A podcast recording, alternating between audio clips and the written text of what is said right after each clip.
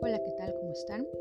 Hoy quiero leerles una carta muy famosa que se titula Papá Olvida, del escritor William Livingston Larnett, y que es una carta muy conmovedora.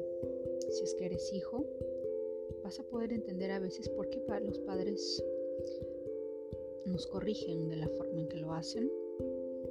Y si es que eres padre, podemos recordar nuevamente que a veces son solo niños pequeños y que a veces esperamos demasiado. Les voy a leer la carta y dice así, escucha hijo, voy a decirte esto mientras duermes.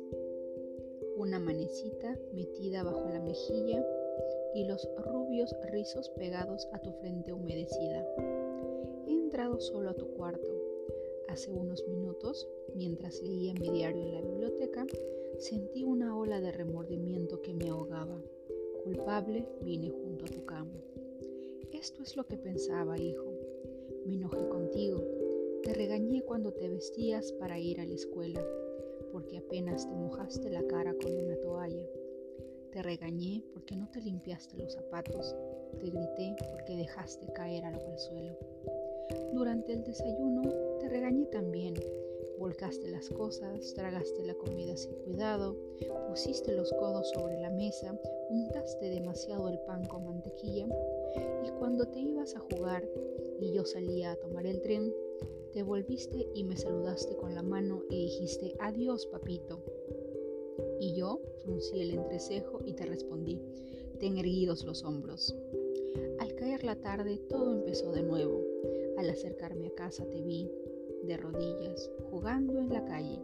Tenías agujeros en las medias. Te humillé ante tus amiguitos al hacerte marchar a casa delante de mí. Las medias son caras y si tuvieras que comprarlas tú, serías más cuidadoso. Pensar, hijo, que un padre diga esto. ¿Recuerdas más tarde cuando yo leía en la biblioteca y entraste tímidamente con una mirada de perseguido? Cuando levanté la vista del diario, impaciente por la interrupción, vacilaste en la puerta. ¿Qué quieres ahora? te dije bruscamente. Nada, respondiste, pero te lanzaste en tempestuosa carrera y me echaste los brazos al cuello y me besaste y tus bracitos me apretaron con un cariño que Dios había hecho florecer en tu corazón y que ni aun el descuido ajeno podría agotar. Te fuiste a dormir, con breves pasitos ruidosos por la escalera. Bien, hijo. Poco después fue cuando se me cayó el diario de las manos y entró en mí un terrible temor. ¿Qué estaba haciendo de mí la costumbre? La costumbre de encontrar defectos, de reprender. ¿Esta era mi recompensa a ti por ser un niño? No era que yo no te amara, era que yo esperaba demasiado de ti y medía según la vara de mis años maduros. Y hay tanto de bueno y de bello y de recto en tu carácter.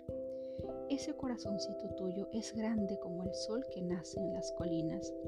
Así lo demostraste con tu espontáneo impulso de correr a besarme esta noche.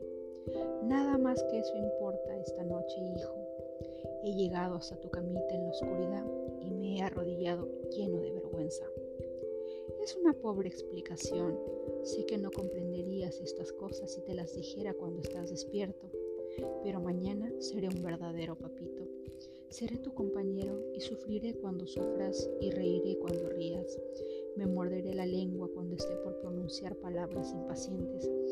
No haré más que decirme como si fuera un ritual. No es más que un niño, un niño pequeñito. Temo haberte imaginado hombre, pero al verte ahora, hijo, acurrucado, fatigado en tu camita, veo que eres un bebé todavía. Ayer estabas en los brazos de tu madre, con la cabeza en su hombro. He pedido demasiado, demasiado.